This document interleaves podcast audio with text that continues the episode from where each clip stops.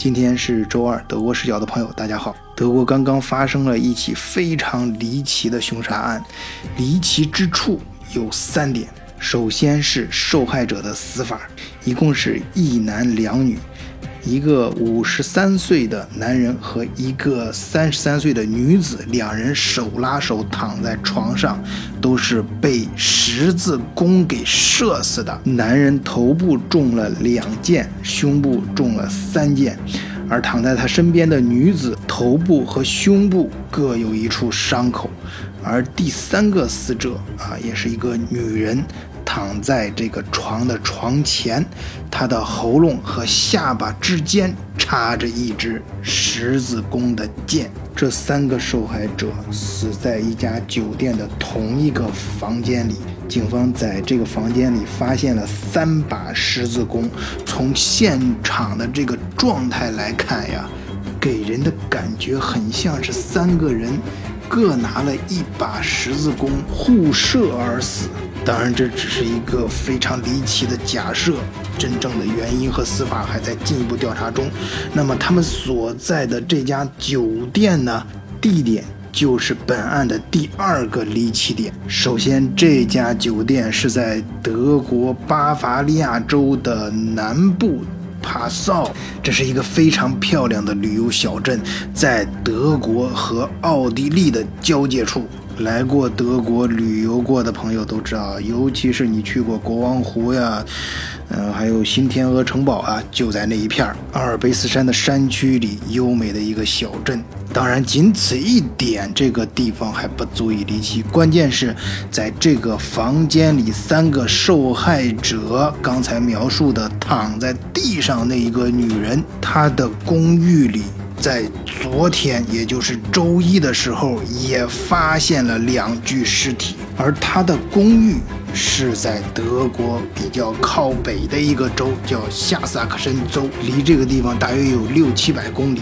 当然，他寓所里的两具尸体呢，是邻居举报的，因为他们的邻居发现他们的信箱里塞满了邮件，而房间里传出异味，那就是尸体的那种臭味啊。而这个公寓里的两名死者，其中一个就是。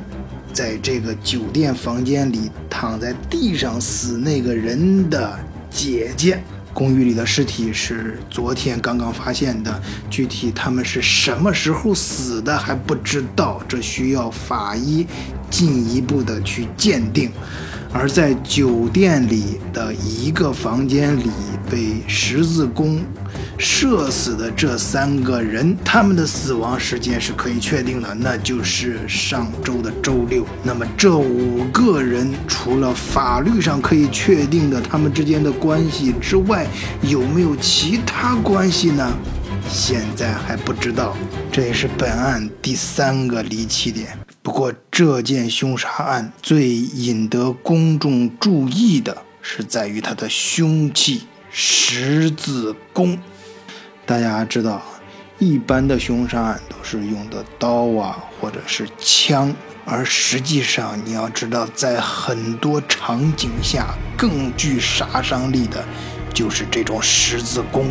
它没有声音，在一定的距离内，它射杀的速度更快、更精准。我在网上看过一个视频，有人专门做过这个测算，你拿一把枪。打出去，这个子弹当然飞得非常快了，但是子弹弹头很小，而你把这个十字弓射出去的话，你知道它那个箭它更长，比弹头的重量更大，体积要大很多，那么它携带的能量也就更大，也就是说射入的时候对目标，我们就干脆说肉体吧。对它的杀伤力也会更大，因为它在击中肉体的那一瞬间需要释放的能量更大。当然，很多家长看到这则凶杀案之后，更担心的是自己的孩子，因为我们在很多影视作品里面，尤其是你像最近的《复联》呐，还有那个像《权力游戏》里面那小恶魔射死他父亲的时候用的那把十字弓啊，这些。很多场景啊，就是容易让孩子们好像觉得用这东西特别帅啊，甚至比这个呃，比比枪还要帅。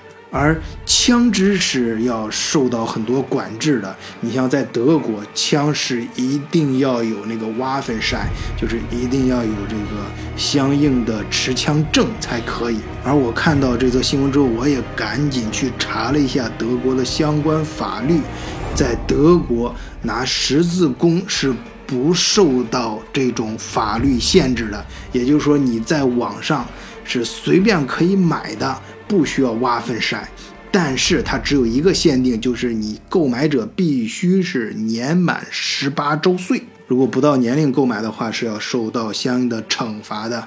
那现在都是网络时代了，隔着一层屏幕，通过鼠标点击来完成购买，这个条款的限制，我觉得是非常有限的。那么在咱们中国的情况是什么样的？我也专门查了一下相应的法律。情况可能要好得多。早在一九九九年，公安部会同国家工商行政管理局联合下发了关于加强弩管理的通知，明确要求各级公安机关将弩纳入治安管理的范围，切实加强有关的管理工作。相关法规规定，机械类的弓箭。器材如弩，又称机械弩、弩机，是一种具有较强杀伤力的器材，具有枪支管制刀具的部分功能和特性。如不严加管理和控制，极易被犯罪分子利用，危害公共安全，属于国家严格管制的物品。制造、销售、进口、运输、使用弩或者营业性射击场开设弩射项目，必须经由省、自治区、直辖市公安厅批准，工商行政管理部门凭公安厅局的批准文件办理登记注册。那么好，在节目的最后，我想对那些觉得射箭很帅的小朋友们说一句：在《复仇者联盟四》里面，最后鹰眼和黑寡妇争着去牺牲的时候，你想他觉得自己在生命的最后关头了，而他这时候说的是一句什么话呢？你回想一下，他说的是，他因为自己杀了很多无辜的人。而感到羞愧。好，今天节目就到这里，谢谢大家，再见，祝世界和平。